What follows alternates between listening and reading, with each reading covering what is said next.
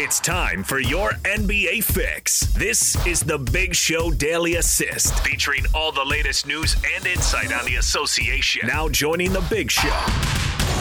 Senior NBA writer for Sports Illustrated, Howard Beck, on 97.5 1280 The Zone and the Zone Sports Network.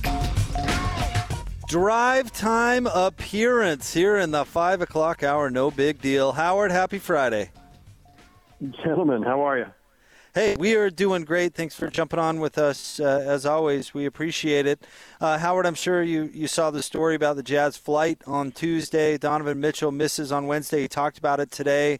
He's got anxiety when it, it comes to flying. But my question to you, I guess, is how impressive is the win Wednesday over Memphis? Not only it's their third win in six days over the Grizzlies, but they did it without Donovan Mitchell and after that experience. Yeah, you know that'll shake anybody anybody up. I've been on as I mean I, I can't count how many flights I've been on in the last 24 years of covering the league, although none in the last year, which is also weird. Um, and you know, scary moments happen. You hit some turbulence or whatever. But I've never been part of some emergency landing or you know engines being on fire in midair. So uh, I can only imagine how much uh, that was uh, rattling and and something that that clearly can stay with you. And I don't blame Donovan Mitchell a, a bit for needing a little bit of time to kind of uh, you know gather himself for that. I mean, you know, we've talked many times about their the the Jazz's um, their potential as well as their limitations. And when I talk about them, you know, with you guys, I often say, you know, Donovan Mitchell is the offensive engine. As great as Rudy is defensively, that team is, is you know, generally going as far in terms of their offensive dynamism as Donovan Mitchell will take them. And Mike Conley, for all of his skills, you know, given his age, and he was never the most explosive offensive player anyway, um, that they could, you know, still, you know, run their stuff, manufacture uh, an offense against a, a, a really, you know, you know, very talented and competitive young team um, I, I, I thought spoke very well of them, and you know, uh, not surprising necessarily, but good to see nonetheless because you never know, you know, whether it's injury or whether it's foul trouble or just a bad night or whatever. You you, you know, knowing that you can uh, rest on everybody else and that things will keep humming is is always a good sign. Howard, you know, Jake and I, neither one of us are really homers. We don't see ourselves that way, nor do we operate that way. But I think I can speak for you, Jake. Check me if I'm wrong on this, but as we've watched this team week after week after week and talking with you week after week after week, I think both of us are are are, are getting gaining more respect for this team and that it really is a real contender. That's what it looks like to us. Now we know we haven't seen it in the playoffs yet, but it sure seems that way watching this team game by game. Yeah, I would agree. I mean, you know, when a team suddenly makes a leap, um, as the Jazz have this season, or you could say the same thing of the Phoenix Suns this season, which is an even bigger leap given that they, you know, hadn't been in the playoffs in 10 years and suddenly are, you know, among the top two in the West by record. You know, you always um, you know, a month in, you go, oh, well, that that's nice. I, I didn't see that coming. Well, let's see if it lasts. And then, uh, you know, another few weeks, another month. Oh, well, yeah, I guess this looks legit, but let's see how things look, you know, after the All-Star break. Or let's see what happens after they have some adversity. And then when a team keeps doing it as the Jazz have, you think, oh, okay, this this is who they are now. And so I, I think that's safe to conclude. I think the interesting thing, though, too, though, is is that you know, of course, they're going to be measured by however far they go in, in the postseason, and it just feels like it keeps getting more and more crowded. I mean, it, you know, a few weeks ago, if we were having this discussion, and we probably did, I would say, uh, yes, the Jazz look legit. Let's see how they do against, you know, say the Lakers or Clippers. But you know, the Suns are still hanging there, and so more and more, like the, the conversations you guys have there in Utah, and about well, why isn't everybody else on board yet? Or what, you know, is, is the national media or other fans, you know, do they see that the Jazz are for real? you can bet that the Suns are having this same kind of complex about, well, how come we don't have the respect yet? How come people aren't talking about us as a contender? Because people are more willing to talk about the Jazz as a contender than the Suns at this stage. And I think there's still more um, skepticism about Phoenix because I think probably also because they've come so far so fast. So, um, but they're in this. You know, I think they're in this as legitimately as, as the Jazz are. And the Lakers and Clippers haven't gone anywhere, injuries at the, of the moment notwithstanding. And the Nuggets, as we discussed last week, getting Aaron Gordon was a huge pickup. And they've been looked they've looked fantastic since they got him. And so, I mean, I don't know when the last time we had a legitimate like five way race is, and that's no disrespect, by the way, to Portland or anybody else who's still trying to get into this thing. But I think there's five teams that I wouldn't be surprised if they represented. I'd be more surprised by some than others. I'd be very surprised by Phoenix, given where they've come from. But um, but but it shouldn't be a stunner given what they've done so far. Should the Lakers be worried about how far they fall seating wise before they get their guys back, or is it just a sense that when LeBron and AD get back, it doesn't matter where they're seated? I'm of the belief, as you guys know, that a veteran team, and especially one that's as accomplished as the Lakers are, defending champions, plenty of players who have been through everything, seen it all, they don't need home court advantage, especially in a season where home court doesn't provide as many advantages as normal.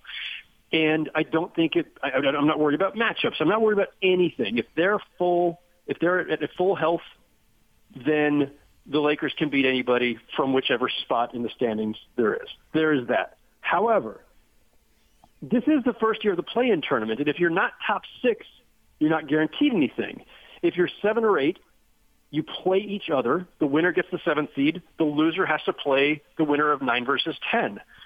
So if you know, God forbid something happens in that first play-in game, seven versus eight. Someone stubs their toe, turns an ankle.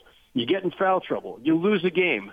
Now you're one loss away from not making the playoffs, and you go up against a ninth or tenth seed that might be the Warriors with Steph Curry, or maybe it's you know the Grizzlies with you know Ja Morant. I mean, all it takes is is one bad night or one unfortunate event, like I say, injuries, foul trouble, whatever. So that's playing with fire. You know, could the could the Lakers be the first team ever to win a championship coming from the tenth spot? Yes, they they could. I don't think it's advisable, and I do think there has to be at least some concern, not to overstate it, but some concern that they don't fall too far in the standings. Howard, a team that's uh, just a few blocks away from you are the Brooklyn Nets seem to be rounding into form. They've won eight of ten. What do you make of what's going on here? We've sort of been studying them all year long. Are you uh, are, are you impressed by what you're seeing now? You know, it's interesting if we reel back to January when they first make the trade for Harden. The skepticism about the Nets at that point would be, all right, first how are these three high usage guys going to get along and play well together and, and integrate themselves? Because that's not always as easy as it sounds. And the second concern would be, well, I don't know if they've got enough defense. And then the third concern would be, well, they just gave up all their depth to get Harden. Do they even have a full rotation? And for a while, it looked kind of sketchy. Well, now they've got Blake Griffin, granted not the old Blake Griffin, but still, uh, a, still solid Blake Griffin. They've got LaMarcus Aldridge, not the All-Star version of LaMarcus Aldridge, but still a very solid player as we saw in his debut with them. And the depth doesn't look like that much of a concern. And Durant's been out injured for, you know, a month or whatever it's been. And James Harden has been spectacular and to the point where people are talking about him as an MVP candidate, despite the fact that he dogged the first few weeks of the season while in Houston. And so I, I think the Nets are obviously very much legit. There are still some questions about, you know, how how high of a, uh, you know, how how effective their defense can be um, in the postseason against other potent teams. But their offense is so great that maybe it doesn't matter.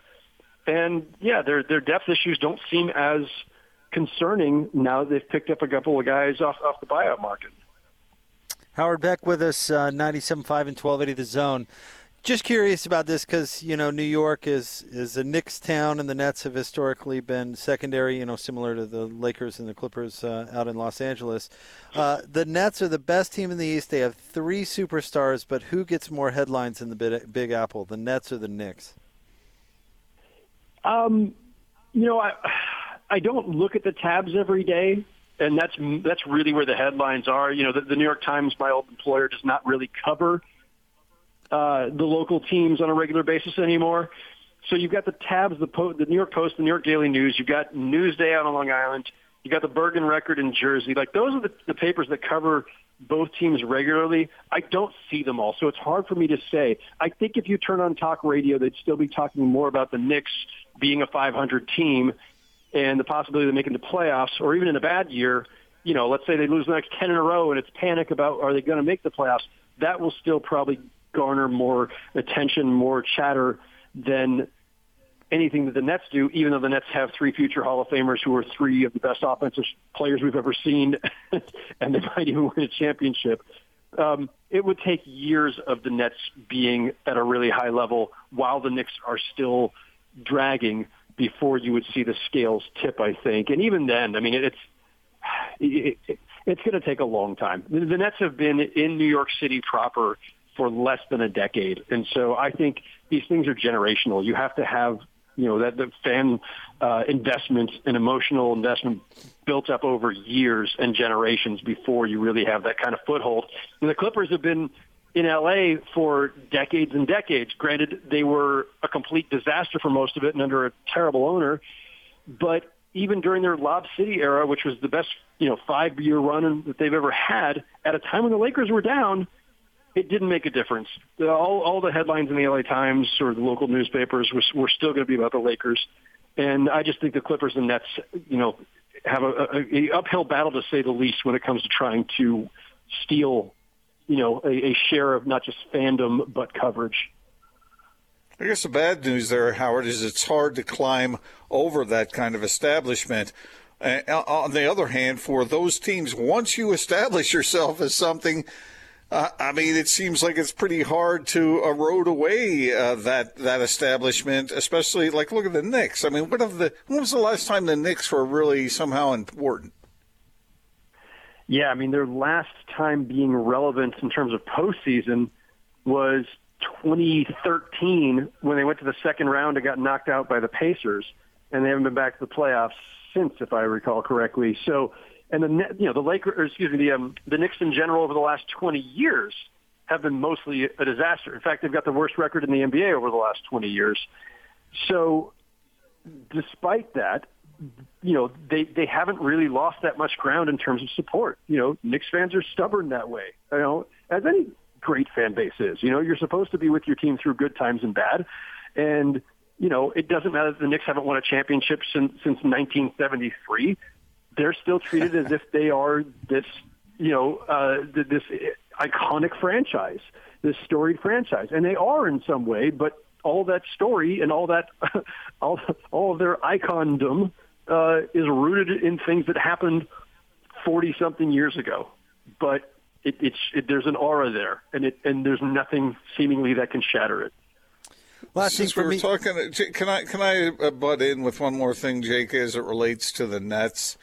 Uh, Jake and I were talking earlier, Howard, about about uh, Kevin Durant and the league uh, fining him fifty thousand dollars for his involvement in that social media exchange.